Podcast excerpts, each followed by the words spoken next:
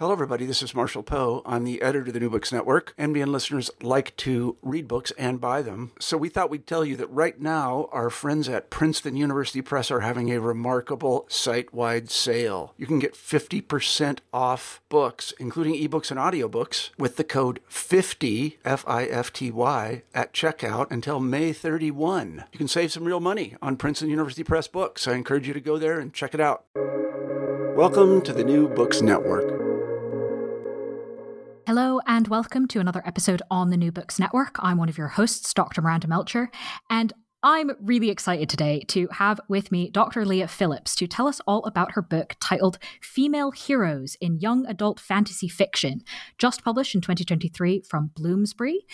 This book explores female heroes, female dash hero, or female hyphen hero. That's going to become very important, so keep it in mind as we discuss, explaining world creating powers of these types of characters, um, disrupting conventional heroic narratives that are present in many kinds of fiction, including young adult, um, to help us understand all sorts of things. What does it mean to be a hero? What does it mean to be a girl? What does it mean to be a human? Um, so, with all of those fun things sort of in the air for us to discuss further, Leah, I'm so pleased to welcome you to the podcast. Thank you so much for having me. It's really exciting to be here. I'm glad you're excited too. Um, before we dive into the book, though, could you maybe start us off by introducing yourself a little bit and explaining why you decided to write this? Of course, I'm happy to. Um, I'm Dr. Leah Phillips. I am now a senior lecturer at Plymouth Marjon University, where I run the BA English and the MA in Literature for Children and Young Adults, where I try very hard not to make it an MA just about YA fantasy. Usually succeed. Um, I'm also the president and founder of the YA Studies Association, um, an international association supporting YA research, teaching, writing, and reading, basically young adult fiction in all its all its ways and readers of it. Um, I'm sure I'm a bunch of other things, but those, those will suffice, I hope. Um, as to why I wrote the book, why I wrote Female Heroes, it's a really, really good question. And there were certainly times during the process that I wondered why I was writing the book. Um, in part, it's because it's what we do in academia. And sometimes I hate that reason. I, really, really do hate that reason sometimes, not least because it speaks to how we valorize certain forms of knowledge at the expense of others, something I discuss in chapter five, but I'm guessing we'll get to that in a bit. But also because, and this is the more important reason as to why I wrote the book, um, I never saw myself in the kind of mainstream pages and screens of the media I consumed as a teenager. Um, those images require this white, thin, fit, and I use that word lovingly because that kind of both senses of the word fit is an able. Um, but in, in Britain and the UK, we have fit as an attractive. So fit is a double double sense word for me. Um, young girl with sort of long blonde hair, um, and I don't look like that. Um, and like Cinder, one of my female heroes, uh, my body has been cut and sewn and pieced together, and I bear the scars of those actions. So my five foot one brown hair, chunky sometimes appearance, just really doesn't meet that Cinderella model. And so, Female Heroes was is my attempt to sort of disrupt that narrative and to show that there are alternatives to it or an alternative to it, one that's better for everyone.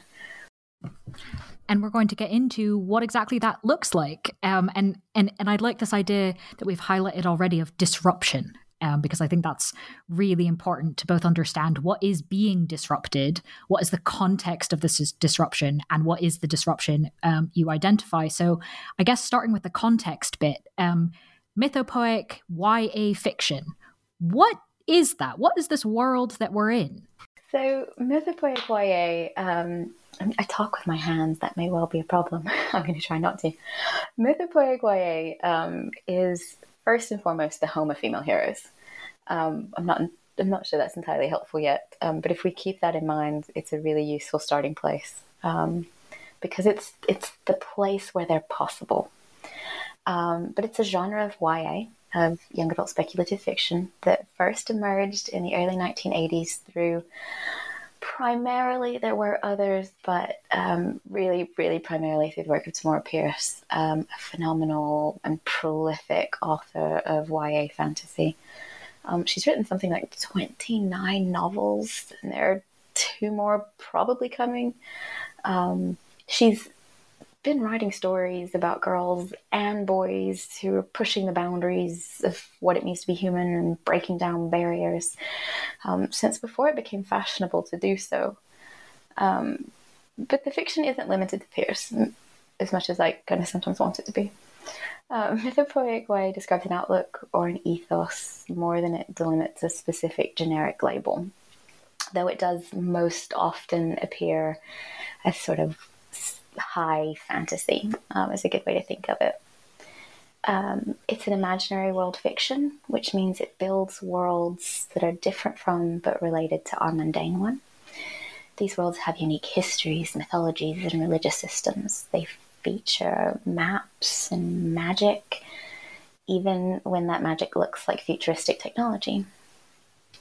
And the stories comprising these imaginary worlds form networks of relation there's no single point of entry into an into an instance of mythopoeic YA. Um, it's because this this separation from our world, even though we are reading these books and encountering these worlds from within our world, is because mythopoeic YA creates a sustained place of modeling alternatives. Um, and central to this work mythopoeic YA draws on myth's world creating power and YA's liminal potential to reframe what it means to be a hero, girl, and possibly even human. Okay, we've got some cool bits of context to play with. Um, thank you for setting us up uh, for that bit of the conversation. Um, I'd like to move into the specifics. Obviously, Tamora Pierce is going to feature uh, heavily here. Uh, I admit a bias. I am a massive fan since childhood of her books. So uh, you're speaking to the converted, at least with me. Um, but now that we have that context, can you tell us a bit about the case studies, particularly that you use in the book? And given that, I mean, Tamora Pierce alone, as you said, 29 novels, how did you choose these particular cases to investigate? Yeah, that's. I really liked this question. Um, it in particular got me thinking about those choices for the first time in a long time. I mean, this book was my PhD project, um, and so it's my first monograph, and so I've been working with these texts um, for quite a long time. Um, the final case study is actually the newest case study in a lot of ways. Um, and its inclusion, I think, speaks to kind of why I settled on all three. Um, but ultimately, and I guess foundationally, there are many ways to reframe what it means to be a girl. Um, at one point, uh, when I was working on the PhD, I really wanted to include a chapter on monstrous girlhoods, um, but didn't then, and maybe it's a journal article for in the future. Uh, but first and for the record, uh, before I forget it, and it's I think terribly important to highlight um, when I use girl, and even as we'll get into with my use of female, um, especially with girl though, I mean anyone traveling through this world under the sign of girl. Um, but in the book, I looked at three particular case studies cross dressing, being cyborg, and shape shifting. Um, and I chose those three because together and in that order, these three examples enter into the hero's story. Alanna cross-dresses, trades places with her brother to enter into the story. They break it apart. Cinder is the hero's prize, but she's also a cyborg, and she breaks apart that mirror that the prize, and I'll get into the detail of that in a minute, I'm thinking, is supposed to play for the hero, and shape shifting because that offers an alternative model of being. Um, it might be worth to specifically mention which text I talk about. Um, I'm not sure I did that. Um, so the first one is um, Alanna, and she features in Pierce's Song of the Lioness Quartet. Um, that series started back in the mid 1980s, so it's been in our world for quite a while. My life, in fact. Um, Cinderella Cinder um, is a cyborg, she's in Marissa Meyer's Lunar Chronicles. and Daine features in another Pierce quartet called the Immortals Quartet. Um, and these these three heroes individually do what I mentioned above. They enter into the hero story, they break it up, and they offer an alternative. But together, they also offer a collective disruption, an alternative um, that I just I couldn't ignore. Fair enough. Um, I think kind of thinking of them as complementary pieces made a lot of sense to me. Um, of sort of this one does mainly this, this one does mainly this, this one does mainly this, but also they've got overlaps that sort of reflect on each other a bit. Mm-hmm. It, it's really interesting. I mentioned in the preface that I, I really did wrestle with possibly organizing the book thematically. Um, so, taking, for example, narrations of menstruation or narrations of bodily instability and kind of looking at those together to kind of to, to form things. But ultimately, it was the way that they they did individually kind of do those disruptions, but at the same time kind of build on one another. Um, it was just really, really fascinating for me. I want to bring in some examples now of um, characters that are not in your case studies. And I think defining kind of who is and who isn't and why is really helpful because, um, as I mentioned at the beginning, right, your book talks about female hyphen hero, right, as sort of one term. And you draw a distinction between that kind of character and the exceptional female hero. And if we think about sort of the most popular kind of girl power, this is what little girls should read. Um, Tamora Pierce does not tend to feature as heavily. It's Katniss Everdeen from the Hunger Games. It's Hermione Granger from Harry Potter. Um, and obviously, that has to do with movie franchises and all sorts of other things. But what is the difference between the exceptional female hero and female dash hero? And, and why is that distinction important? Yeah. Uh, the really cheeky answer the exceptional female heroes, your Katnisses, your Hermiones, as she appeared in the films in particular, your Bella Swans, um, are the post girl power heroines that patriarchy can tolerate. um, in the book, I take issue with heroic romance, with the heroic romance. It's a form of quest myth, um, but it's one that shapes how we live in the West. Um, it's that story of the good guy winning and the bad guy losing and it plots our lives in ways we don't consciously notice. Um, and that story, which is a tool of patriarchy, girls can't be heroes because they are his bride. They're a prize he wins for slaying monsters. Walt Disney's Cinderella is the most iconic example of his bride prize. Um, her journey from pauper to princess charts the same movement that his story does, um, but with one key change her sparkles. And this context is important because despite how empowered these 21st century exceptional heroines seem, the ones dominating our pages and screens, they only really offer an illusion of equality. Yeah, they can kick ass and save the day, but what at what cost? And who gets even that opportunity? Um, the the hero story sort of under it's sort of the hero story is underpinned by a kind of sense of radical violence. It pits the self, the hero, against others, monsters. Um, and it's not good for anyone. It requires rugged, toxic masculinity from men and sparkly, heightened femininity from women. And it makes no space for anything or anyone in between. So these exceptional heroines aren't really changing anything. They're not offering an alternative for anyone. Um, in the book, Drawing on Maria Nikolajeva, I refer to them as the hero in drag. Um, because in many ways, you could take the ostensible girl out of these novels and replace it with a young man, and the structure of the story wouldn't change.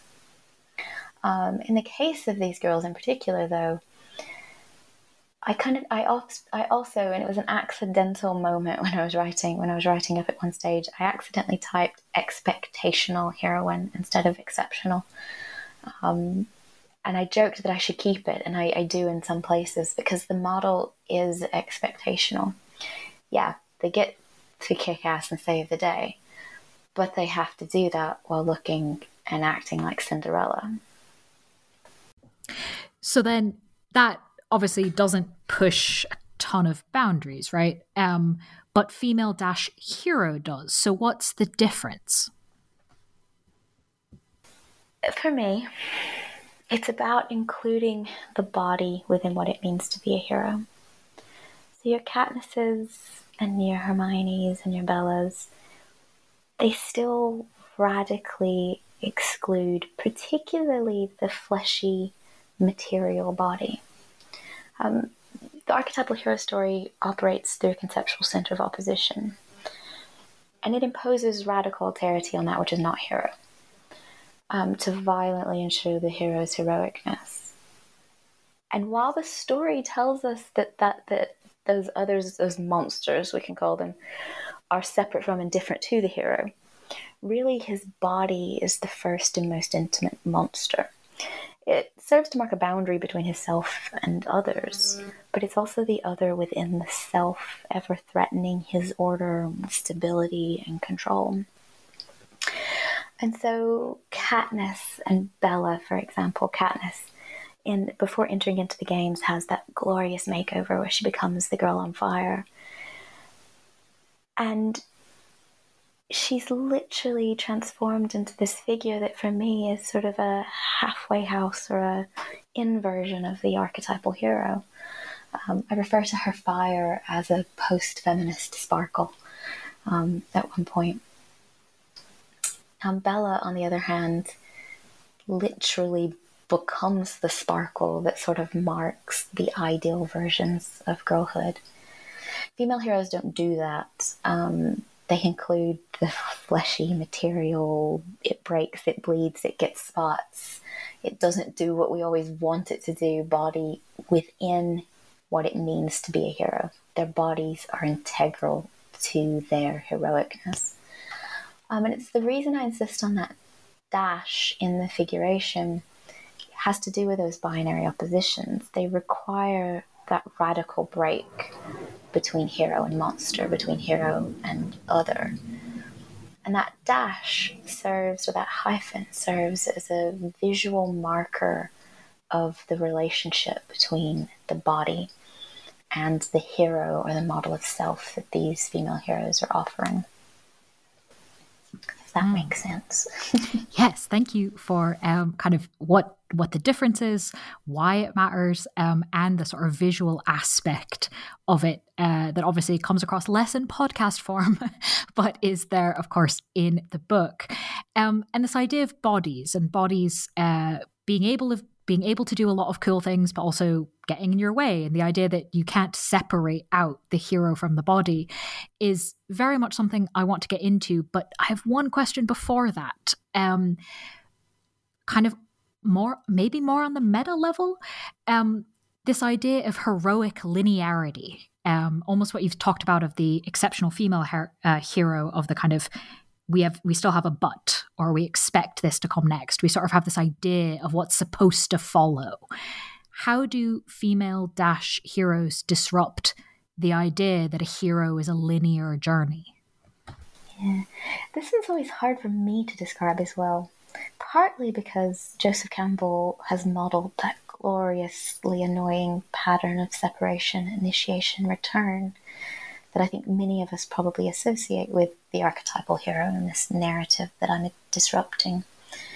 But for all that Campbell represented it as the circle, it's a linear teleological goal orientated journey. The hero sets off from home. He has some adventures, is probably eaten by something, fights his way out, rescues a princess, and yes, he often returns home, and this is where Campbell gets his circle, but it's never truly home because the hero story is about modeling the ritual movement of a child from status of child to that of adult. So, in coming home, the hero doesn't actually return home, he sets up his own new home. To do that, he has to maintain that sort of straight and narrow journey on his heroic path. Um, anytime they deviate from the path, it goes astray. And I, I, always think about Little Red Riding Hood when I'm talking about this. It's that notion that you know you, you have to stay on the path from home to grandmother's house because if you go off it, that's where the big bad wolf will eat you. And the hero story is doing the same thing. For girls, and who are often conf- who are within this narrative in particular conflated with their bodies. It's impossible to do that linearity um, not least because of cyclical cycles of menstruation.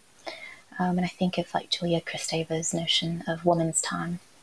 Um, and even alison waller talks about um, in her book um, constructing oh in adolescent realism constructing adolescence. It's been a while since i looked at that one um, talks about how girls can only get so far down the sort of developmental trajectory that these patterns are saying we should follow before they go back to the beginning again um, because of the way girls and women are associated and conflated with their bodies. So, female heroes disrupt that narrative by entering into the linear heroic journey, that quest narrative.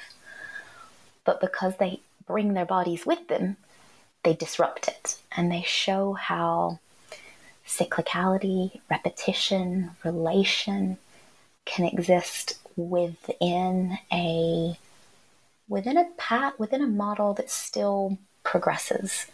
Um, I don't love words like develop, um, but they do serve a purpose. To visualize it, um, I quite often um, Lucy Irigaray uses a lovely notion of spirals um, to kind of model a developmental pattern. And that, that image of a spiral that still can move forward in time, that can still see us developing and growing and changing in all the ways we need to, so that we're not just static, um, but that isn't straight, is, is kind of useful for me. Hmm. I'd love to pick up on one of the examples you've just given. It goes back to the idea of um, cycles, but also of bodies. Um, thinking about Alanna the Lioness, um, Tamora Pierce's kind of first female hero character, um, the books deal with the fact that she, during the course of the books, gets her period, starts to menstruate. Um, and it's not a kind of one off sentence detail, it's um, part of a whole bunch of things for her in your understanding of the work that female heroes are doing, the disruption that they're causing, what is the significance of menstruation um, in this sort of context? Yeah, this one's this one's an interesting question. I wrestled with this chapter a lot um, doing the writing, doing both the PhD writing and the book writing, um, because it does run the risk of making the model seem essentialist, um, and like it, it precludes girls who don't menstruate um, but for one, menstruation and periods are the most central reason girls are excluded from the hero narrative um, and with from within patriarchy. It's that procreative potential that's associated with it that the story in particular finds so threatening.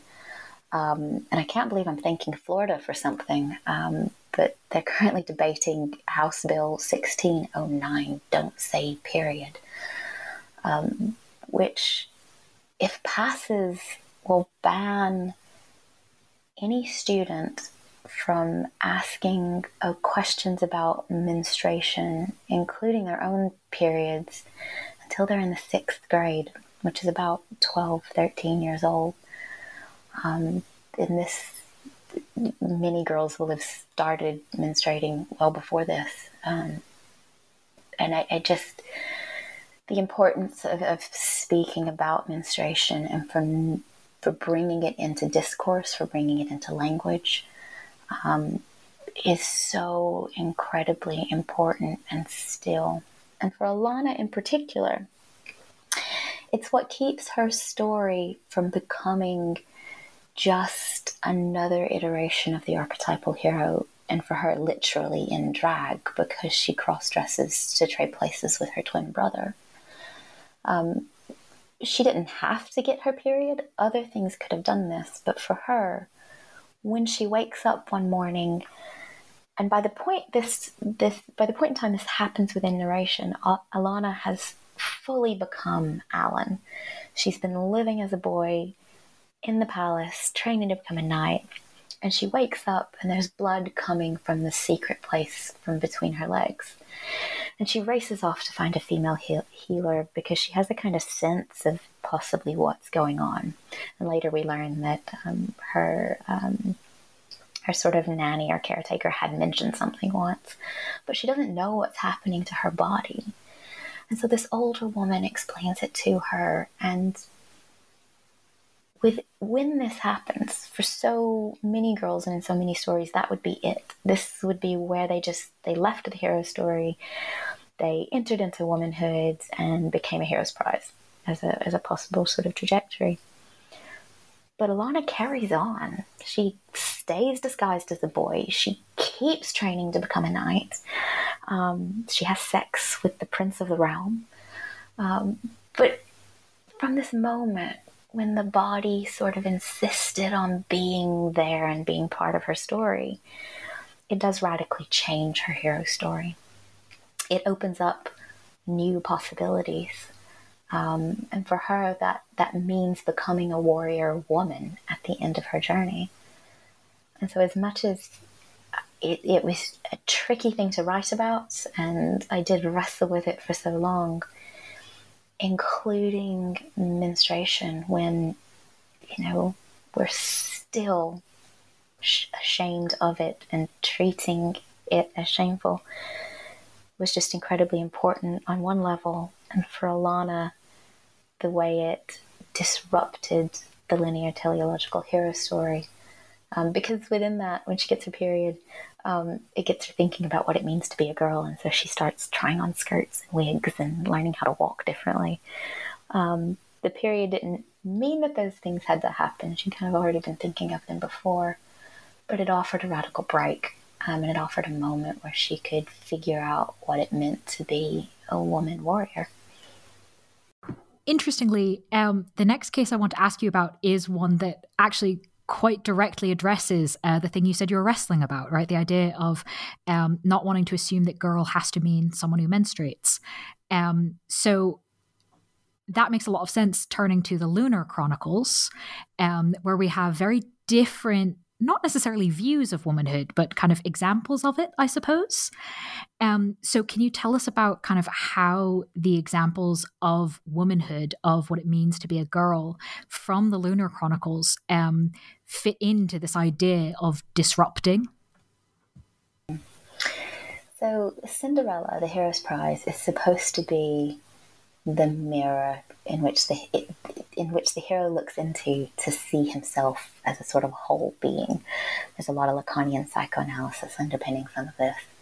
Um, but Cinder, as a cyborg, breaks that mirror. Um, she is a human machine. Um, I, I, love Donna Haraway's phrasing that um, ironic homogenization of human and machine. That's Cinder. She has a, an artificial metal left leg leg. I can't remember if it's left, it's left hand. Um, she has wiring in her brain. Um, she can sort of access the internet at any given time um, and do all sorts of other really cool things. She has a compartment in her calf, calf um, in which she can store things like wrenches. Um, so it's really better than pockets on dresses. Um, so she disrupts it because she's still a Cinderella figure. She's still a princess. She's still doing that model of girlhood but her body's not flat. It's not fully human. Um, it's got lumps and bumps and scars and things attached to it that aren't even fleshy in material. Um, so she's doing some really great things to disrupt traditional views of womanhood. There's a beautiful line where she talks about um, her left her her cyborg body being too heavy, too slow, um, and her figure's too straight, too stick thin to to ever be anything like um, the kind of womanhood that she sees that what she is, that she sees is what she's supposed to have. Um, but the really really exciting one is um, Iko, um, Cinder's android friend and companion. Um, Iko works a bit like the mice in the Cinderella film. Um, she's there with Cinder um, throughout um, Cinder's journey. Um, but throughout the novels, Iko is coded as feminine and female in ways that sometimes Cinder isn't even. Cinder's also, among other things, the best mechanic in New Beijing. Um, so she's quite a tomboy in many ways. Whereas Iko does the squealing, fan obsessed um, kind of version of femininity. Um, she likes to dress up. There's a scene within the books where she puts lipstick um, on her on her face. Um, and here might be a good time to describe Iko's appearance at the start of the books. She's a sort of conical shaped um, android on wheels with two sort of arms with prongs on the end um, when the books start. And so she smeared lipstick on his face and got a string of pearls and a ribbon tied around um, one of her wrists. And she's trying to display the, the versions of the, the, the Cinderella sort of femininity. And in that body, she can't. Um, it's too far away from the ideal to ever be taken as as feminine, let alone human. Um, but because Iko's an android, she can change bodies. Um, and throughout the course of the book, she's in that body. Um, she's installed into a spaceship at one point, um, and at the very end of the book, she gets an escort droid body. And escort droids, um, as you might be able to guess, um, are designed to really mimic heightened ideals of human appearances. Um, and so she gets that body. And it seems like within the narrative that that might be reifying some sort of possibly right body um, narrative um, or even kind of entrenching those ideals that you know Cinder or Iko, sorry, wanted to be female and feminine, and it you know she doesn't feel fully that until she gets this sort of escort body. Um, but really, what it does within the books is shows that there's no such thing as a right body. Um, the the moves that she makes across bodies and and but while still maintaining her sort of sense of self because it's a personality chip that you can install and reinstall into these different bodies just really gives us a space to sort of question whether Iko was any less a girl when looking like a bulbous little robot or looking like an escort droid. Um, that femininity that Iko displays, the the characteristics, don't change, um, no matter what body she's using, whether it's or even in the spaceship, um, which is possibly even further away from these ideals of heightened fantasy femininity. It's big and boxy, um, and it just it that and there are other narratives um, within the Lunar Chronicles um, that sort of disrupt this this idea that to be a woman, you have to look a certain way. Um, there are all kinds of messy, glorious, wonderful appearances in the Lunar Chronicles. Thank you for taking us through them. Um, the idea of kind of with Alanna, you can't ignore the body, the body is part of the experience. And then the idea of the body can be many things um, is a really interesting sort of, uh, I guess, reflection or continued disruption. Um, and of course, in a lot of ways, these come together in a sense in the third case study of the character of Daine, um, who changes her body a lot not because she's a robot, but because she's a human who can also become like all the different animals, combinations of different animals. Um, there's a lot of change going on with her body. Um, and interestingly, it also kind of brings in this idea of power. Um, and in fantasy realms, we often see this kind of hero has special powers, um, whether that's you know a magical artifact, whether that's gods get involved or whatever it is. Um, and in a lot of ways, that can often kind of confirm the hierarchy. You know, random orphan boy has is able to do surprising things. Oh, turns out later on we find out he's a god. Cool. Okay. Um, that kind of confirms a whole bunch of things. Um, Daine does have more god stuff going on than the other two character, the other three, I suppose, characters we've talked about, um, but is still doing a lot of disruptive work. So, could you maybe tell us about this character and kind of she's pushing the boundary of certainly what it means to be human, what it means to be a girl, what it means to be mortal? She is, um, and and I, I, I agree. On the surface, it looks so. Daine is um, a demigoddess. Um, her mum is a mortal woman, and her dad is the god of the hunt. Um, he's called Weiryn within this polytheistic world. And I mean, even with Alanna, um, Alanna is goddess touch. The goddess is her patron from book two onwards. Um, so there is a heightened that that sort of a heightened elevation of sort of personhood associated with Alanna. But Daine takes it a step further. Um, she's she's part goddess. Um, but despite that fact, and really using that status, um, she's not. She does not exist in a position of power, especially at the start of her novel. And really, that set of books uses her status as a demigoddess to interrogate what it means to have power and the kinds of power or even knowledge that we recognize as powerful and knowledge. Um, this Daine sort of where she starts out, I think, is really important. She doesn't know who her father is, which is common in these kinds of stories. Um, but for her, that puts her in a particular place of alterity. Um, she doesn't look like the people she lives with. Um, they're all blonde haired and blue eyed, and she has dark brown curly hair, um, and sort of a not as sort of pale white as they are, though she is still white. Um, and they they talk about her. They call her a bastard, um, and she even recognizes herself as a bastard um, for a great portion of her story. But she also lives in a poor mountain village um, in the north of this imaginary world. Um, and the, the Tortall universe does include a sort of north south divide that maps on to real world cultural and economic social disparities. Um, I always liked Daine quite a lot um, because her mountain community reminded me of the Appalachia region of the US where I'm from.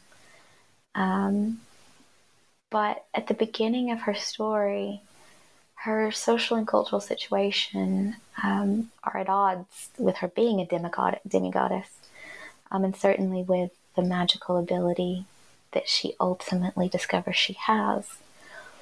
And part of this is important. Part of her disruption, sorry, comes from the fact that this is a polytheistic um, world we're dealing with. And so Mithras is the great god, and the goddess, his sister, kind of rules the gods and goddesses um, kind of together with Mother Flame sitting above that. I'm going to really try not to go into a deep dive of the nerdy bits of this world.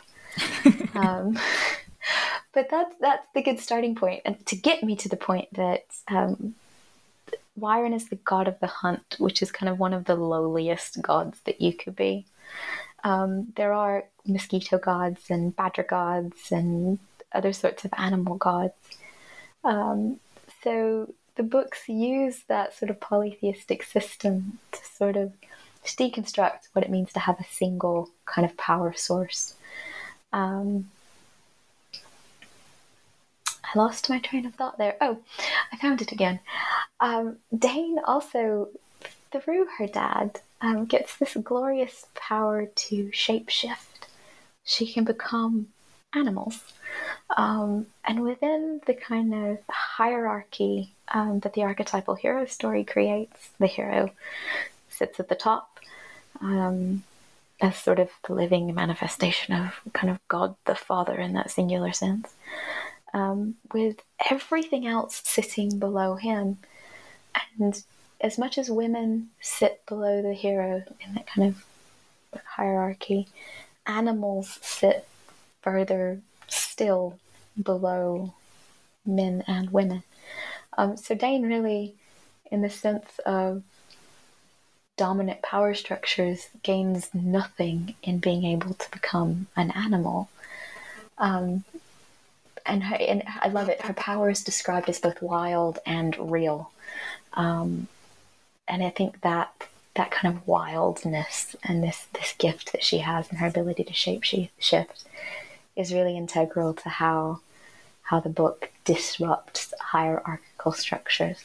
And I managed to do that without even talking about knacks, which is terribly sad.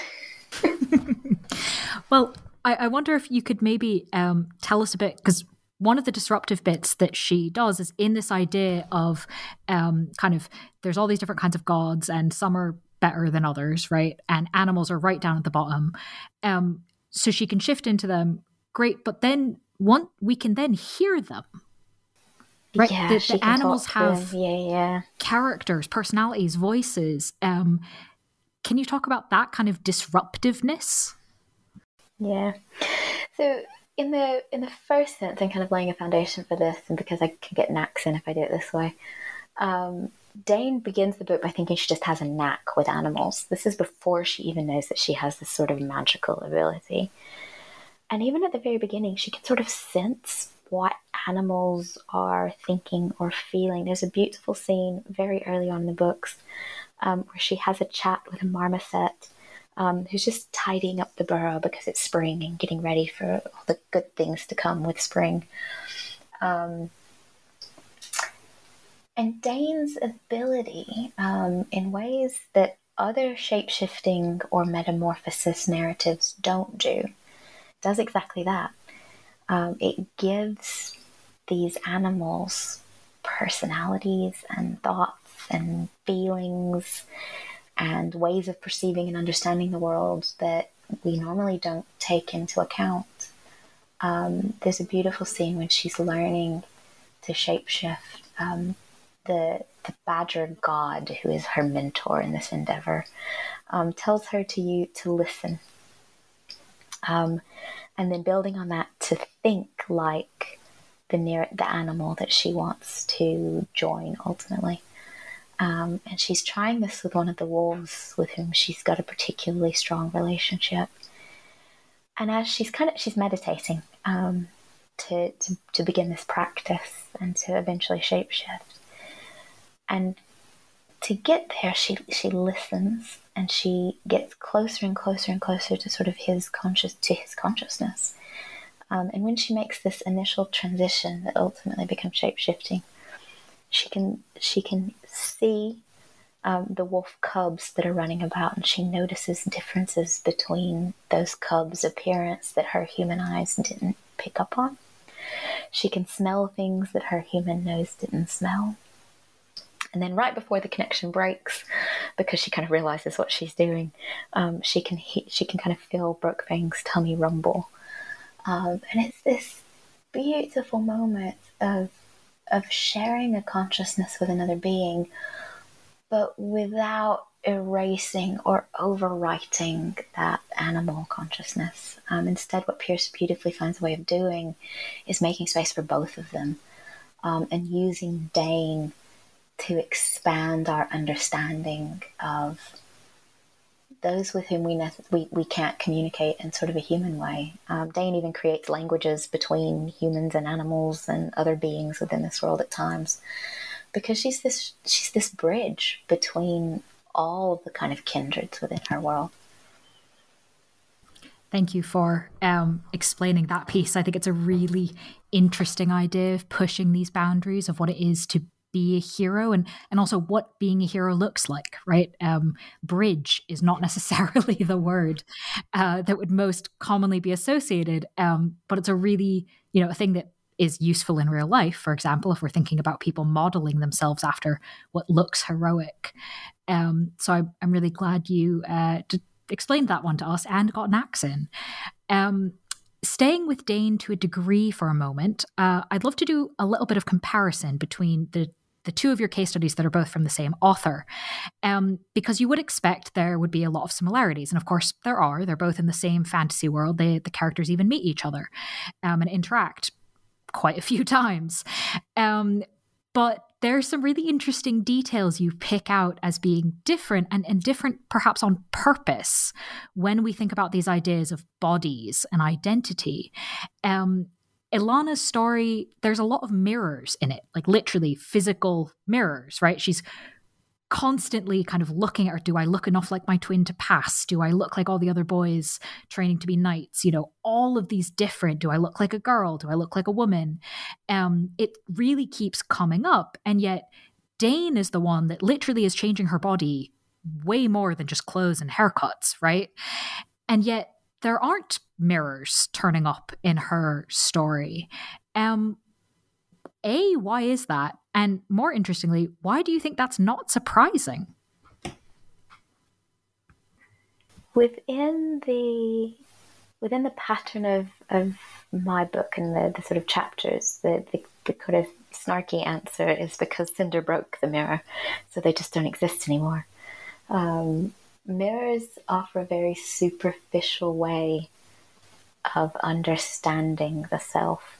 Um, and it's that looking, right? Alanna, there's one scene where Alanna's dazzled by her page's uniform, and it's not even the fanciest uniform she's yet to wear as her on her journey to becoming a knight of Realm of Tortall. But it's a very superficial sort of dazzling. Um, Daine, there aren't any mirrors that could show her the journey that she's on there isn't, I mean, if we're not thinking in the sense of shiny reflective mirror, which is the, the obvious kind of mirror, and the one that, you know, Alanna uses the most.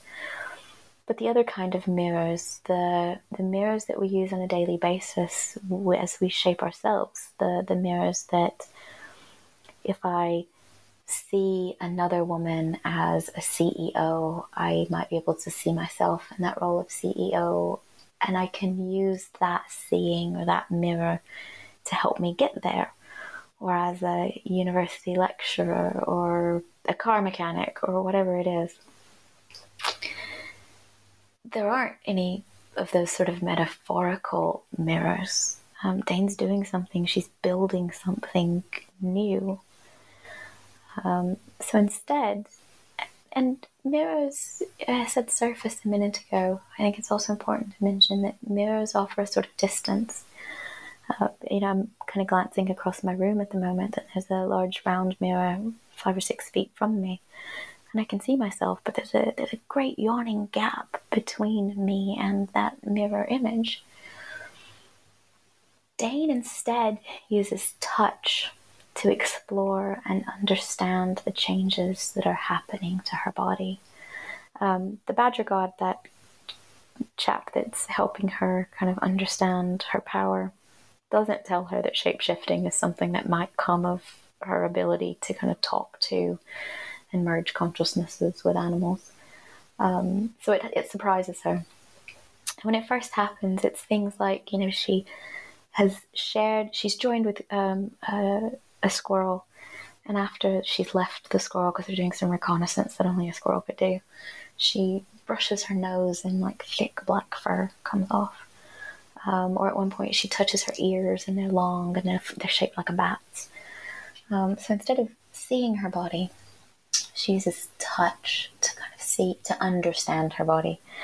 Um, and I use Elizabeth Grosz in the book to think about this um, because Grosz argues that touch not only bridges that yawning gap between the thing we see in a, in a kind of mirror, metaphorical or shiny and reflective, but it also offers us contact. Um, it offers potential depth. It offers texture.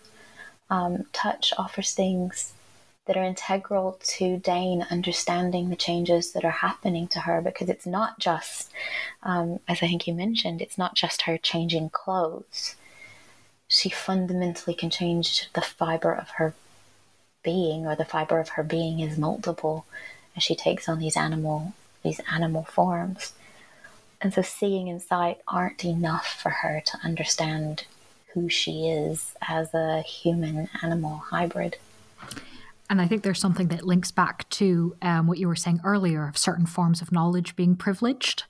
Um, right, Daine takes this idea of introspection, reflection, touch, sound, um, smell being sources of knowledge um, that are valuable. That, you know, when she goes back to her human form, she sometimes misses. Um, and I think that that's an interesting piece.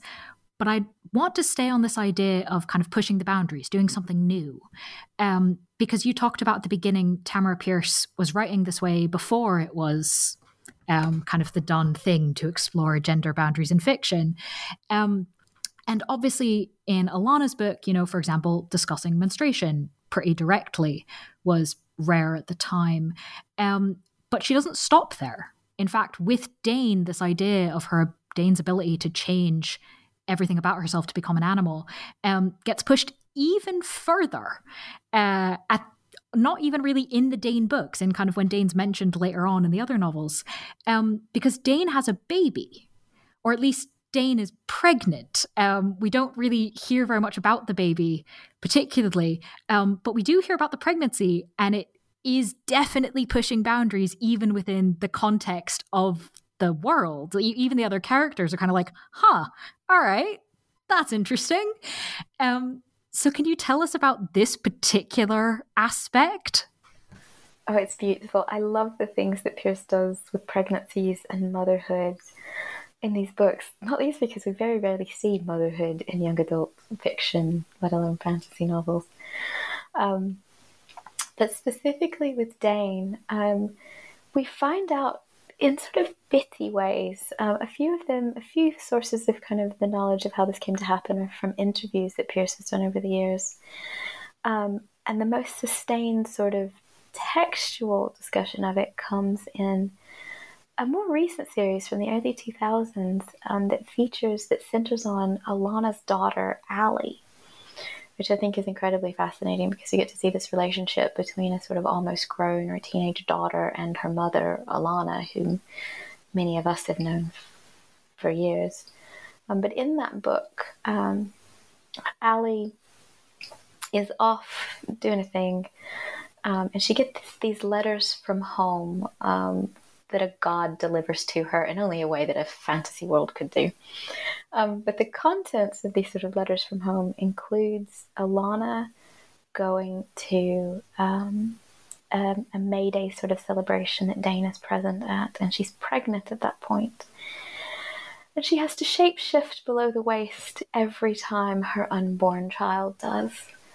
Um, and we learned that at first it wasn't, you know, terribly a problem, but as the baby got bigger, you know, Daine would have to change from things like bear to river horse to marmoset. Um, and I think the line is something along the lines of, bless the baby, you know, kicked its way out her womb, which is just terribly frightening in many ways. Terrifying. Absolutely terrifying. It's terrifying.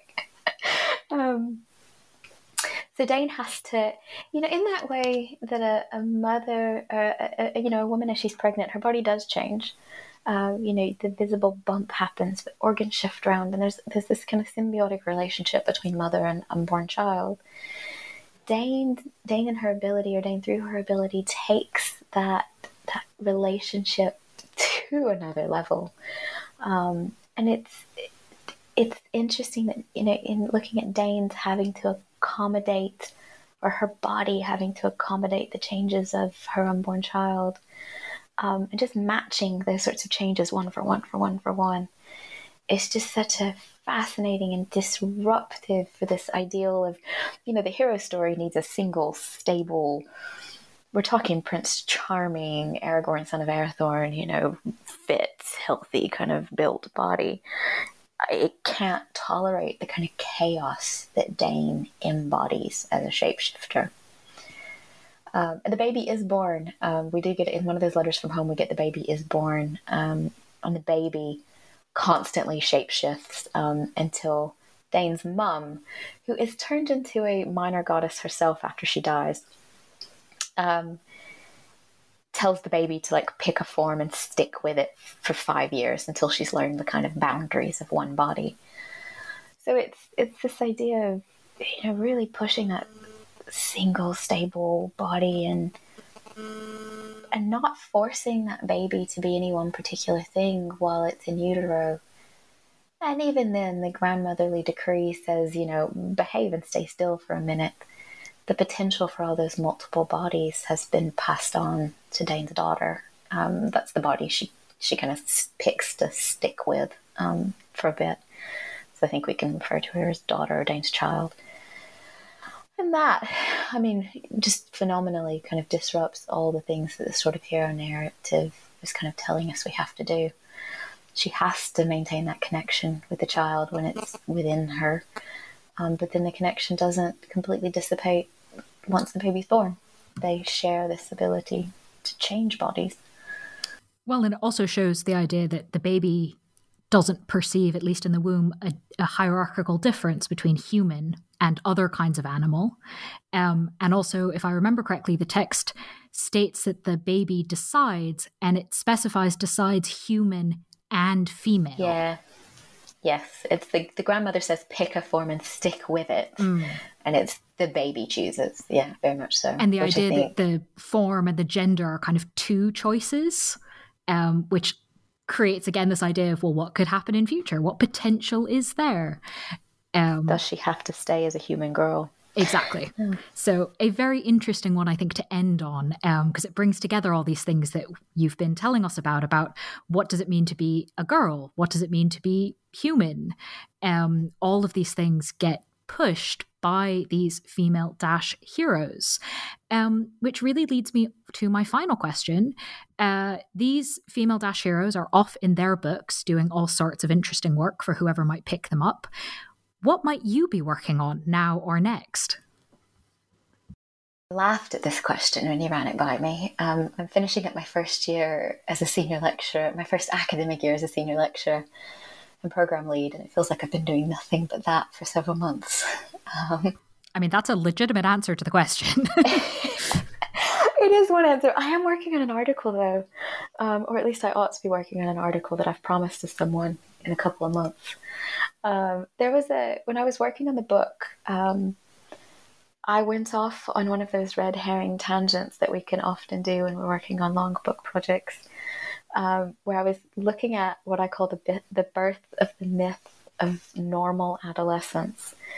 Um, and I thought it was the thing that needed to start this book um, until a friend and colleague very wisely pointed out that a book on girls shouldn't start by talking about boys. Um, so I'm working that up as an article, um, and it's looking at the interlocking births of the archetypal hero and the normal adolescent at the turn of the 19th century is taking issue with like G. Stanley Hall, who we've long considered to be the father of adolescence, um, and kind of disrupting what he's done, building on some great work of other people. Um, and I kind of at the heart arguing that Hall didn't give us adolescent or something new, um, but really just took heroic norms and standards and reframed them as psychological and biological truths, making everything kind of really horrid for everyone. Um, and I'm excited to get back to it as soon as teaching finishes in two weeks. well, very soon. Um, best of luck with that. Um, and while you are off teaching and writing, uh, listeners can read the book we've been discussing, again titled Female Heroes in Young Adult Fantasy Fiction, published by Bloomsbury in 2023. Leah, thank you so much for being with us on the podcast. Thank you so much for having me. It was fun.